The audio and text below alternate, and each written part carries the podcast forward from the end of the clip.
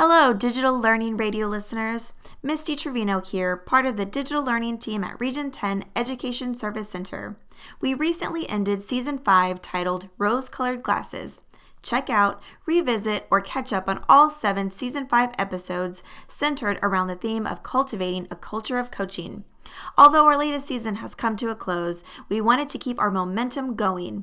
We will be re releasing our favorite digital learning radio episodes I am so excited today to share the insightful 2018 interview with Global Keynote Specialist and Educational Technology Strategist for the EdTech team, Ken Shelton. Ken holds an MA in Education with a specialization in Educational Technology and New Media Design and Production. He worked as an educator for over 14 years and taught technology at the middle school level. As part of his involvement within the EdTech community, Ken is an Apple Distinguished Educator and a Google Certified Innovator. Ken was also named to the California State Superintendent of Public Instruction's Education Technology Task Force. Ken is currently the Global Keynote Specialist and Educational Technology Strategist for the EdTech team, and that's where we were first able to connect with Ken and experience his work. Ken regularly gives keynotes, presentations, and leads workshops, many of which are hands on, covering a wide variety of topics, including transformational teaching and learning with technology, instructional design, and tech equity topics. Today's episode is all about the ISTE Educator Standard of Design, and we know Ken will be able to share so much great information with us. Welcome to our podcast, Ken. Thank you very much. Pleasure to be here. Well, we are so glad that you're willing to give up some of your time today. So, and we know that you just got back from Ecuador. So, um, hope you're adjusting to being back at home. Yeah, the adjustment's easier going back down the sea level versus the other way around. That's for sure. well, um, I wanted to start us off because at the EdTech team event recently, I was able to attend a couple of your sessions about visual storytelling and visual literacy, which were all about design. And they were either with Google Photos or drawings. And in the sessions, you really created this experience that fostered independent learning. We all went out and took pictures and we created our own drawings. And then that really also accommodated for our preferences and ability levels. And one way you did this was by introducing us to the idea of creative constraints. And we've mentioned that idea several times on recent podcast episodes. So, would you please share a bit first, what are creative constraints? And then, second, how can constraints help us with design? So I'm glad you asked that question because, you know, in many cases, conversations I have, whether it's in my sessions, workshops, or, uh, you know, in the case even like for us now on a podcast, is you hear a lot of talk about creativity. And, you know, the misperception a lot of times is that creativity is the equivalent of giving everyone a blank slate and saying, okay, go be creative. And my contention is that in order to be creative, you have to work within constraints, um, but you allow uh, you and you show some degree of restraint, but you allow for uh, multiple outcomes. So, for example, um, it was actually a project I used to do with my students when I was in the classroom. Is I would give them a series of images uh, to work with. All the students would get the exact same images. And I would basically say that you need to create a visual story from these images. Now, the constraints were they could only use the images I provided. The restraint is they could only use the images I provided. But the ideal scenario is in a classroom of uh, let's say 40 45 students i'm going to get 40 to 45 different stories that to me is is the idea around the constraints for creativity is you cannot you cannot just say, here's a blank slate, now be creative. You have to provide a framework to work within. But in the case, like, for example, as I just shared with the students, the method for assessment on that was not based on a prescribed formula for success in a rubric. It was more along the lines of you have to create a compelling visual story, and the story has to include all the key elements that we were looking for uh, in the context of that story, which was you have to have a product or a service, you have to uh, have a, a problem that is presented, and you also have to have a solution based upon that. So that those were the that was a framework that the students worked within, and um, I remember doing that many, many, many times with students to where it was just you know, for me as a teacher, it was fantastic because I'm not grading or assessing the exact same thing times 45. I'm getting 45 different, you know, interpretations of what the students were doing based on the constraints that I put them in.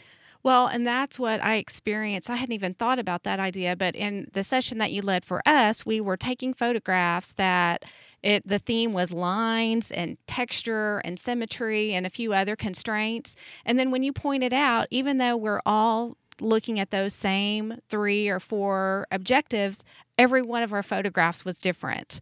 And so that's where the power of creativity comes in and with those constraints. So that was so eye opening for me. And I think that um, a lot of teachers and other um, who listen to the podcast will enjoy hearing some of those examples and like what you shared with your classroom too. Mm-hmm. Yeah, and that was, I mean, I have plenty of examples that I mean, I did between visual storytelling, uh, film and video production, even writing. I mean, my favorite one of my favorite assignments to do uh, with the students because it, you know you all probably get a little kick out of this. A lot of the projects that I assigned when I was in the classroom, I did those projects with the students because I was I, I basically told the students I'm like this is fun. I want to do this too. So I, I would do it with them, which you know, in all honesty, what it was good for me was it helped me look at the design of the learning experience from a student perspective because I was doing it as well. And it helped me, it did several things. One, it helped me identify potential challenges that students would have so that I, because I'm going through that experience, I could help them overcome some of their challenges because I, ideally I have recognized them or maybe I've experienced them myself. But, you know, one of my favorite, favorite things to do was, when we would do film and video projects is I would give them a template storyboard and the first scene would be filled in and the last scene would be filled in and then I would tell them you have the next uh, uh, you call? I'm sorry, shot. The first shot and the last shot be filled in. I would say you have the next eight shots to design the story, but you know how it begins, you know how it ends, and the only thing I'm looking for is the overcoming of an obstacle. That is and it was so, so cool. cool. to watch that. It's it's so amazing to watch that in kids where, you know, the creative process that, you know, you don't necessarily know what they're thinking at the time until the finished product is is uh is published, but to just watch the students like I, I, I can't really capture the words, but it's amazing to watch the creative process unfold where the students were working with the storyboards and thinking about the stories and thinking about how they were going to film them and how they're going to put them together. And for me, the teacher, knowing I know how it begins and how it ends, and I can't wait to see what you do in the middle, as long as the middle includes some sort of the overcoming of an obstacle. Well, what a fantastic way yeah. to assess that process and assess the learning and to personalize the learning and have everyone whatever your ability level is you could figure something out mm-hmm. to to share that story. So love that example. Thanks for sharing that ken. Yeah. No problem. Um, i kind of wish i was still in the classroom to some degree because i would be doing that now. Yeah. Ken it's ashley. Um i want to kind of again build on the um, the ISTE designer standard, and we see that it includes accommodating learner differences and needs. And generally, you know, educators think of that makes them think of differentiation, students with special needs, or English language learners. But what is often overlooked is the cultural background of our students. So I'd love for you to talk to us about designing learning experiences with a techquity focus. Yes. So, for your listeners, they may not uh, be familiar with that term, and uh, it's a term that I actually I use quite often now, and I learned it from. Uh, I mean, I kind of was familiar with it, but I learned it in in, in a lot more detail from uh, two guys named um, Nick Steinmetz and Kevin Rebau, uh, who work in Aurora uh, Public Schools there in Colorado, and um, it, it, it, basically a Techquity focus is looking at merging the use of technology to design and provide students with culturally responsive learning opportunities that um, that are both engaging and and provide um, equitable access to the learning experience uh, for the students. And so, you know, in the context of that, with the cultural aspect, you know it's looking at students backgrounds as assets and not liabilities and it's taking what students bring into the learning experience from their own experiences and allowing that to be um, I would say two parts. One, celebrated, and two, encouraged. So even going back to the example I shared with you, um, you know, with you all a few minutes ago, many of the stories that students would do, I would encourage them to utilize elements of their own personal experience in the context of what we were doing. So ideally, you know, uh, a class of 40 or 45, you know, when they're designing their visual stories or their video video stories, maybe the obstacles that they include in the story are, is an obstacle that they themselves have had to overcome. So, in other words, instead of me saying, "Well, everyone has the same obstacle, and this has to be in your story," it's no. What what is unique to you as an individual, your individual experience, and your individual contributions to the overall learning of the class that you can include in the context of the stories that we are doing. Uh, and what I found uh, that happened more often than not is it was much easier for students to develop a deeper understanding of the structure of storytelling and the way in which they tell their stories because they were able to tap into their own personal experience rather than me, the teacher, telling them what needed to be included. Right. And so, like, how did you kind of bring that out in your students? How did you get to know them and get to know their cultural background? And what advice could you give to a teacher who probably hasn't tried that before? Uh, that's a good one. And believe it or not, you already actually touched on one element of what I would identify as being a culturally responsive teacher, and that is knowing your students' lives. And mm-hmm. so for me, it was it was critical at the beginning of every school year for me to get to know as many of my students as quickly as possible.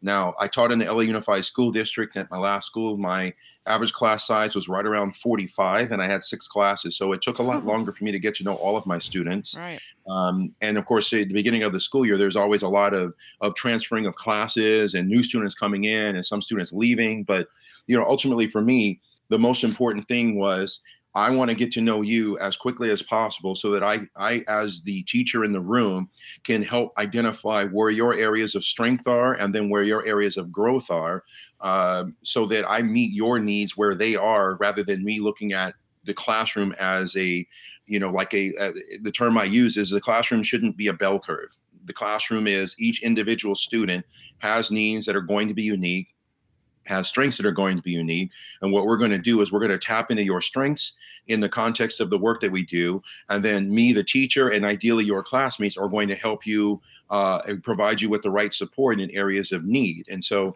uh, I did a lot of different exercises with the students at the beginning of the year. A lot of the design projects we did were uh, were focused more on getting to know the students as individuals. What are your likes? What are your dislikes? What are your goals? What are your passions? Um, you know, I remember I'd have them design a uh, a thing in Photoshop where I would teach them with the cameras on how to photograph silhouettes, and then they would put those in Photoshop, and then they would design uh, a, a, representation of themselves. So, in other words, a silhouette would be like their whole body. Mm-hmm. And so, in the area of the brain, they would fill in descriptive words of, you know, what are, what is your mindset? What are the things that you think about? What are the things that you're passionate about? And then near the eyes, like, what, how do you, what is your vision on life? What is your vision on you as an educator? Um, near their ears would be, you know, when you think about listening, what are the things that you find yourself listening to more? How, what kind of a listener are you? Do you like, uh, you know, do you like short? Uh, uh, stories? Do you like long stories? Do you listen to books? You know, when you listen to your friends, how do you communicate? And just work your way down. So, like for example, their heart. You know, what are the things that you love? What is important to you in regards to that makes up your your core beliefs and things like that. And so I would have them do that. And what that project would do is it would help get them familiarized with uh, Photoshop it would help get them to know their classmates because they had to just they had to do that project with a classmate mm-hmm.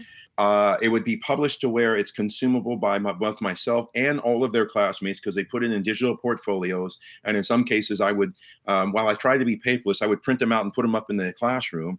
Uh, and so, and then of course, in that context, it's a student, you know, that's even going into their cultural background because you're encouraging a student to reveal something personal about them that if you don't, if you didn't do that kind of a project, you probably wouldn't know. Absolutely. And I think any educator can take those, you know, exam- th- that example and kind of take those questions or pieces that you had as part of that project and even put it in just a, you know, a questionnaire at the beginning of the year to get to know their students and, and plan for that cultural awareness. So that's exactly. But I, I, I, will add one thing though to that that I would, you know, if a teacher says, you know, at the beginning of the year, I'd like to do something like that, whether it's a questionnaire, I would certainly encourage every teacher to do if you're going to do a questionnaire, don't limit the responses to be viewable only by you. Mm. And in fact, you know what? I learned something else um, at a conference I spoke at in Colorado. They had a StoryCorps booth there, and I absolutely, I'm a big fan of StoryCorps. Oh, me too. yes. Um, yeah, and so you know they have an app. They have an I, I know they have an iOS app. I'm not sure if they have an Android app, but I even said to uh, the folks that were there at that conference, I'm like, I would love to encourage teachers to do a StoryCorps style interview at the beginning of every school year. But here's the catch you have students interview their classmates, and ideally, they interview a classmate that they just met for the first time. Oh, that's a great idea. So Now you are building a culture of inclusion, a culture of learning. You start learning more about your students as the teacher who hears the interviews, and then the students start uh, uh, learning more about their classmates. And that's why I said the key is it needs to be a classmate that you don't know, Mhm. uh, and then of course the the liter- literacy component to that is you know if you're gonna if you've got five minutes to, t- to interview someone that you've never met before what kind of questions would you ask them? So now you're teaching the students about you know uh, effective questioning um, you know getting to know somebody that you don't know before. And then of course later on in the semester or later on in the year i would have them interview classmates that they do know to, to ask them questions about that classmate that uh, may be something that they they wouldn't know until after they've conducted that interview but I, I love StoryCorps big time. I think it would be so cool to be able to do that. That is awesome. And what's uh, cool about that StoryCorps app is that they have sample interview questions. So you're not just starting from scratch. You kind of has, have some guidance in that process. Exactly, exactly. And then, of course, for me, the key with that also would be, you know, once you get the interviews, put them on a website, publish them, and now make them consumable by every student in every class, and ideally even the parents, you know, Yeah. can listen to the interviews of their child interviewing one of their classmates. That's a way way to build community. Bingo. and very that right there honestly that right there also fits into the whole thing in regards to having a culturally responsive learning environment because you know you you start to identify um, you know elements of your classmates that you wouldn't have known if you didn't conduct that interview Right. Exactly. and now when you're working together on a project you know i used to always tell my students that i'm like you know and i and keep in mind in my class i had all of the above i had ell students i had students that uh, uh, had ieps i had students that were you know labeled as gifted which is a whole different conversation for us to have on on the way those students were stratified but but i used to always tell students don't assume that because you have a particular label that you don't have a strength that isn't going to be welcomed in this class Nice. Everyone has a strength that we're going to utilize. And in some cases, you know, I would tell the students, you may work with a classmate that, you know, at face value, may say, well, this person may not have anything to offer. And it's like, and next, you know, you're doing a project and they have a skill in an area that you don't have that when you put it together, think about the quality of the project that's going to happen at that, you know, when you, when you combine the two strengths. Absolutely. And I think that students would find out they're way more alike than they are different. Exactly. Exactly. Which is why I can't stand student stratification systems anyway. Yeah. Awesome. So, Ken, this is Al here, and I am just really curious. I know that you've worked quite a bit with teachers um, across the globe. And so, one of the questions that we often run into is we're brought in to work with districts, and we deal with teachers that are very knowledgeable and teachers that are really um, struggling with getting started with integrating technology into the things that they're doing. They may be an excellent teacher, but the the technology or the tech side can be a very um, intimidating or it can be something that they are just really not comfortable making that leap into so how would you go about encouraging or being able to help move those teachers forward to be able to better integrate technology into the things that they're doing keeping in mind the diverse needs of the learners that are there Right. You know, it's interesting with that question because I remember uh, many, many years ago, I would uh, encourage teachers that are that basically fit the exact profile you just shared. That, you know, I said that the thing is, is imagine you're going to a a, a restaurant that, that is a buffet. That's my favorite kind of food. a whole lot of everything. You might pick and choose. You're going to pick and choose what you're familiar with, what you're comfortable with, and then you may pick smaller amounts of something you're going to taste. And so, when it, that, I use that as an analogy in this capacity because for teachers that are a bit reticent in regards to the implementation and effective use of technology, I always I always encourage them look at one area of your pedagogy that you're comfortable with and then now determine what would be one method that you could use technology to augment that. So I'll give you an example. When I talk to teachers that do things like class discussions, the very first thing I say is, well, are you, first of all, are you hearing from every student during those class discussions? Because if you're not, that's not an equitable learning environment. And of course, usually it's like, well, only certain students raise their hands. And I say, well, does that mean that every student doesn't have something of value to offer? And of course, the answer is always, well, no, that just some are a bit more assertive in raising their hands than others. And so then I say, okay, so then here's what I would recommend doing. Here's a very simple and seamless way to integrate technology effectively within a context of doing something even like that. You have applications like TodaysMeet. It takes less than 30 seconds to set up, and really less than 20 seconds to set up a discussion. And I said, and what I would do is I would have both a, a vocal and a written discussion around that and encourage every student to share their thoughts in the TodaysMeet. You now have given a voice to every student in class. You've given them an opportunity to contribute. You are not silencing the students that prefer to speak, but you're also not silencing the students that may not want to raise their hand, but they have something of value to offer.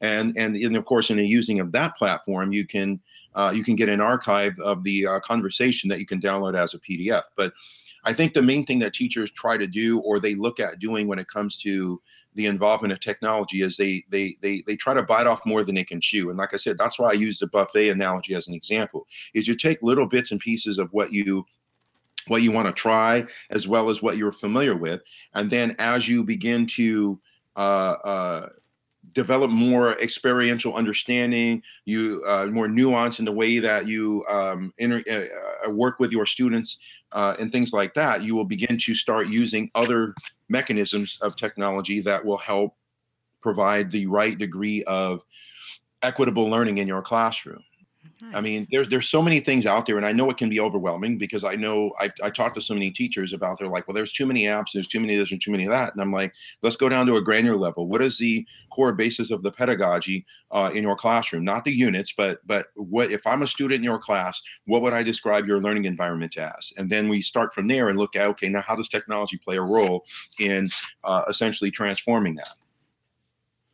That's awesome. So I know that, especially with when we're dealing with a lot of um, teachers, that sometimes the um, some teachers are really comfortable with jumping in and using um, the tools. Um, is there any additional things that you would share uh, that would be beneficial uh, for those teachers that are really they they've already felt comfortable using the tools, but really taking it a step further and having them go much deeper um, than just the tool? That's a good question. Um, so I mean, I guess the first the first response I would share with you all on that is that the tool should be secondary to the pedagogy, um, because I've seen I've been been in the ed tech space for for quite a while now, and I've seen a lot of apps come and go, and I've seen, you know, there there there's a new app now that's that's the discontinued app a year from now. And I think that if you approach it from a strong pedagogy, pedagogical perspective, then it really doesn't matter what tool you're using. So, you know, I mean, like I said, I mean, even even along the lines of student voice, you know, I, I remember there were so many different back channel platforms uh, that existed, you know, even 10 years ago that are gone now. And to me, the pedagogy around it is, am I providing every student with access and and creating the conditions that their contributions are not only uh, uh, welcomed but encouraged. Now, what tool helps me accomplish that? And for the teachers that have successfully uh, done that and want to get to the next level, I would say the next level would be in line with student student voice and student publication. So once you've gotten the student voice, how are students able to uh, interact with their peers, not just in that particular class period, but their peers in the entire school, or at least in that across that teachers um, all of their classes and if they're in elementary school you know if you have let's say room one uh, how are students in room one able to interact with students in room two uh, uh, on a centralized project you know without necessarily having to physically go over into the next room? And i think that's the next layer is encouraging participation and contributions within the context of your own class and then now expanding that outside of that. I'll, I'll share with you all a really cool example. I, I had an opportunity to go to uh, morocco a couple of years ago and do uh, uh, training two days of training at, at a school in rabat And I remember talking to the teachers there uh, in regards to developing, you know, it's something that I honestly I feel very strongly about, and as much as I can encourage it, I do. Is I said I I would love for students here to be able to connect with students in various classrooms in the U.S. And I said, and what I would do is I would have them uh, look at two things. One, what are our cultural similarities? Then, two, what are our cultural differences? And the big one that I like to use as a cultural bridge is the use of language. And so I was able to successfully get a, a teacher uh, at that school in Morocco to connect with a couple of teachers uh, here in the US. And what it turned into was the students were talking about like the foods that they eat, the clothing that they wear, which of course there were a lot of similarities. Uh, and then I encouraged them to look at the use of language and like, you know, how is Arabic different than English? What are some of the um, Arabic words that are the root words to some of our English words and things like that? That to me is the the ultimate next step is you're connecting your students with students in other parts of the country or other parts of the world to where they can have a shared learning experience. Awesome. Love that. Yeah so that is so powerful for um, and it shows how technology can empower the learners so thank you for sharing that Okay, so Ken, one last thing. We always want to share the importance of risk taking and growth mindset. And so we're asking our guests this season to share a favorite failure. So, how has a failure or an apparent failure set you up for a later success? that's that's the sound we usually hear when we ask that question. I have so many. We also hear that as well. and we do as well. okay, so I'll share I'll share a couple with with you with you all. I'll share one with you on a personal level and one on a on a professional educator level. Great. Um, the biggest one of the biggest I would say failures I have is it was back after I uh, had graduated from UCLA and I had uh, in fact Al I don't think I shared the story with you when I saw you last uh, last month. I had an opportunity. So, so I'll, I'll give you all the framework. So I, I, I went to UCLA and I played football there, and you know, like most of us had played, we had aspirations to play professional. And at that time, I also was working in, I was doing uh, modeling and acting, predominantly commercials. And I worked on a commercial, it was a Doritos commercial. Uh, and this was right when the San Francisco 49ers were in the Super Bowl. And at this at this commercial, I had an opportunity to, to chat extensively with uh, one of my uh, favorite football players of all time ever, and that was Jerry Rice. And I remember sharing with him that, you know, I, I had graduated from UCLA and, you know, I didn't get as much playing time as I had hoped. And I still had aspirations to, you know, give it a legitimate shot to play professional football. And he invited me to come up north to work out with him and his teammates uh, and at the time, Jerry Rice was known for his epic workouts uh, in regards to preparations for the season, you know, mind and body, you know, all the things that it takes to basically be not just a football player, but be a, in the case of him, a, a Hall of Fame football player. And I would say that as far as a failure goes, which is also a regret, is I never followed through with that and took him up on that. So I didn't go up north to work out with him. And you never know what would have happened uh, had I done that. Is it a guarantee I would have, you know, signed with a team? No, but by me not going, it guaranteed I didn't sign with a team. Wow. So I think in regards to a failure, the failure was not being willing to take that risk to do that.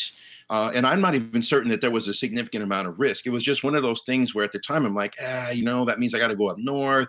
Where am I going to live? Where am I going to work? What am I going to do? Instead of just figuring out a way to make it happen. And so I think that my my lesson behind that on a personal level is that you know whenever there are opportunities that may seem insurmountable or there are a lot of variables that I don't have control of something that you feel passionate enough about and strongly enough about, it's still worth pursuing it because at least you can you know you can look in the mirror and say okay i gave it my best shot at this and if it didn't work out then i at least gave it the shot versus well you know what if mm-hmm. um, and then on a on a on a professional level in regards to education um, i would say failure wise it's probably been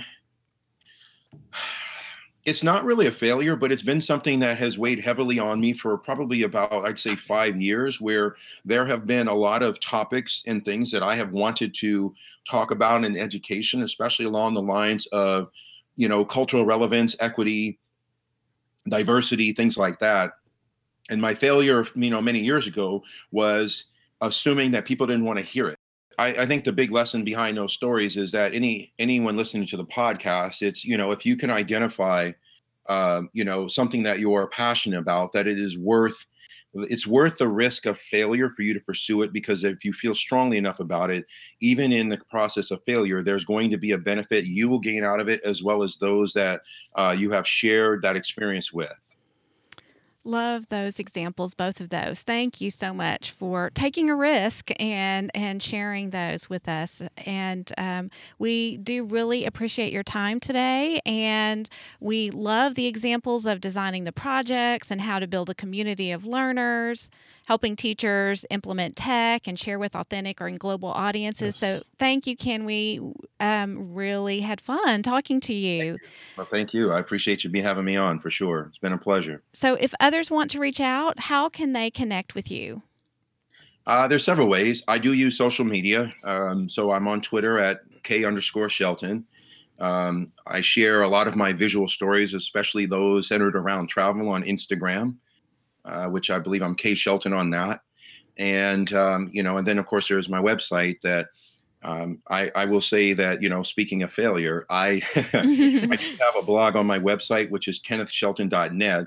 I've only posted a couple of things and I have like 48 drafts. And I, I, know, I, you know, I just, I need to just publish. That's just the bottom line. There's really no, no rhyme or reason or excuse for me not having more uh, posted to share, and I do have a lot to share. I just I haven't been diligent about doing it, but you know, I I do have a reminder each week to make sure that I get something pushed out that you know, again, going back to you and my own advice, if it benefits only one reader, then that's still that's still okay for me. So.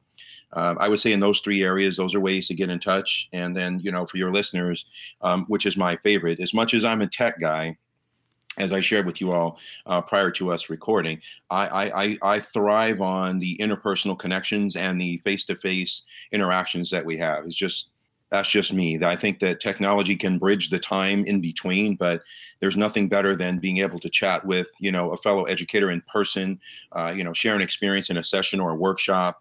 Um, so I would say that ideally, your, of your listeners, I will have an opportunity to uh, meet each and every one of them at some point at a conference, um, you know, in the near future, to where we can actually talk in person.